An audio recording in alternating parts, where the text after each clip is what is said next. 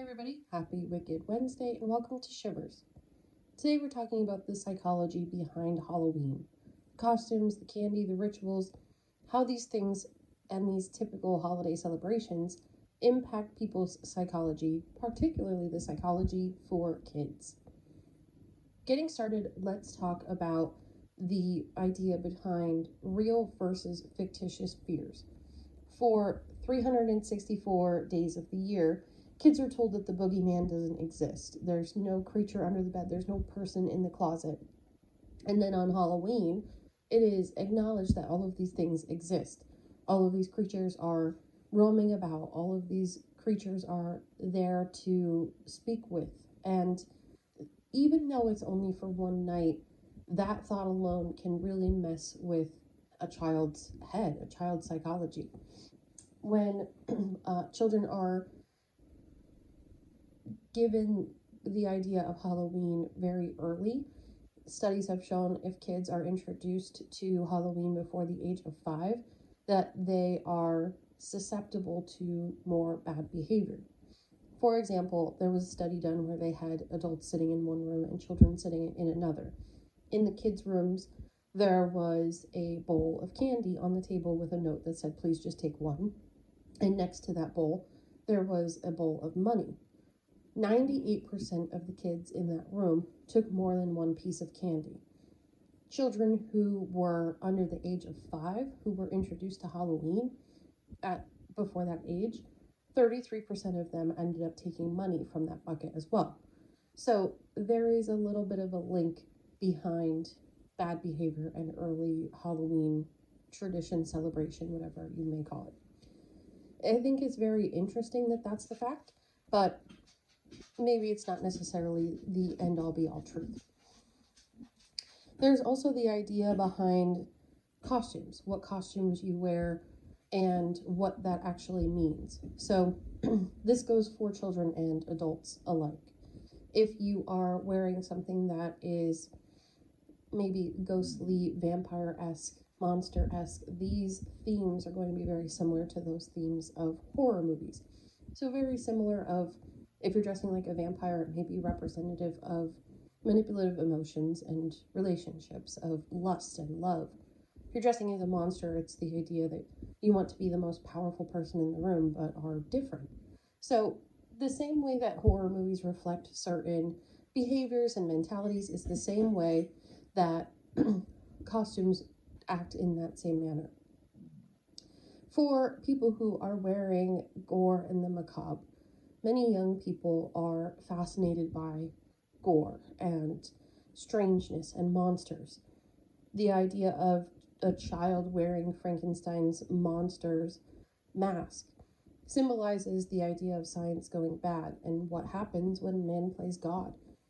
Vampires, again, symbolize those repressed sexuality and emotions, and dressing up in that character in that way isn't example of expressing those repressed emotions in a quote unquote fun way. Pretending to be a monster on Halloween can also give a child a sense of control and power, two things that children do not normally have a lot of. Developmentally, children have to address and work through various fears and problems as they grow up, and pretending to be a monster certainly makes monsters or whatever fears or challenges may be there a little less scary and unsettling. When a child dresses up as a monster, he or she is using their imagination to proactively gain confidence and a greater sense of mastery in the world. For princesses, this is very interesting because it is mostly for young females or females just in general in particular. Children tend to pick costumes that personify their gender roles, and this is certainly the case for many little girls who are fascinated with and enthralled by princesses. It's even in our vocabulary for girls to be called daddy's little princess. Some parents are concerned that our culture is overly obsessed with body image and appearance, and encouraging little girls to dress up like princesses only feeds to the problem. This is also representative in that people who are dressing up like princesses because there is Anna and Elsa and Cinderella and Snow White and all of these characters that because there are so many of them, it is also a way of fitting into a social group, a peer group. And that's why a lot of people do it as well. For heroes and villains, people dressing up as Spider Man, Batman, Thor, Wonder Woman, Superman, etc. These are some of the most popular Halloween costumes in general.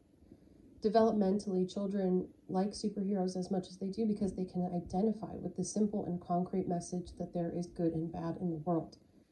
Up until about 10 years old, children are black and white traditionally in their thinking and can't process or understand more than some abstract aspects to people and overall behavior. For example, over older children and adults can appreciate the complexities of Batman, a, a person who's losing their parents and has a lot of money and wants to do good, but also has their own problem, and his vigilante approach to justice. But your five year old just wants to see Batman throw the Joker in jail because Batman is good and the Joker is bad. Police officers and firemen costumes are also popular with children who have internalized the message that it's good to be good. Being a villain gives a child freedom in their imagination to be playful with the idea of being good or bad. Children are curious about villains and bad guys. They know that they are not supposed to be mean or bad or evil, so they wonder what makes them that way. This is perhaps why Darth Vader is always around on Halloween. Children who like Star Wars know that Vader is a bad guy to be feared, but they also know his backstory and what makes him somewhat of a sympathetic character. Ask any young Star Wars fan if Anakin is good or bad, and the child will most likely say that he is good. Ask that same child if Darth Vader is good or bad, and he or she will most likely say that Vader is bad. When you ask a young child to elaborate on why Anakin became Vader, he or she will have trouble explaining things. That's because younger children do not possess that intellectual resource to fully comprehend the emotional conflicts of this character. Costumes with guns, swords, and other weapons. This is the last type of costume that we'll talk about today. this is tricky. Given the numerous mass shooting tragedies in the US in recent years, more and more parents are concerned about the presence of guns in their children's play and Halloween costumes. Even something as simple as just a, a water gun as a piece of decoration. Little boys, however, are just as enthralled in these types of costumes than they ever have before them. Evolutionary psychologists have argued that children's fascination with weapons, excuse me, may be deep seated in the human experience and psyche. Humans were once hunters and gatherers, and children are just playing out what is now in our DNA their survival instinct as primitive man. Some psychologists insist that a young boy's interest in guns, swords, cannons, and other sorts of weapons actually represents the need for assertion and uh, phallic symbolism as a normal phase of development. These are the psychologies, studies behind costumes for pretty much all ages. All of these things will be seen no matter how old you are, no matter how young you are. But that's just some of the psychology behind Halloween. You also have all of the actual religious meanings behind Halloween, the history of true Halloween, why we celebrate it, where it came from, and people still dressing up, people still doing the traditions today, not knowing their sick backgrounds. You know, most of the we'll talk about the history of horror of uh, Halloween next week, but you know, a lot of the celebrations are rooted in sacrifices and killing people, in fearing for witches, and yet we still celebrate. We still walk outside and embrace the day that it is, embrace the macabre. I'm all for it, but uh, I just find it incredibly interesting that there are so many deeper meanings and deeper layers to this holiday and to this meaning behind the day as well. Thank you for listening to today's Wicked Wednesday. Check out the Shivers social pages, including the newest page through Universal Paranormal Plus, to see some of my Halloween haunt reviews for this year and last year, along with more episodes of Shivers in general.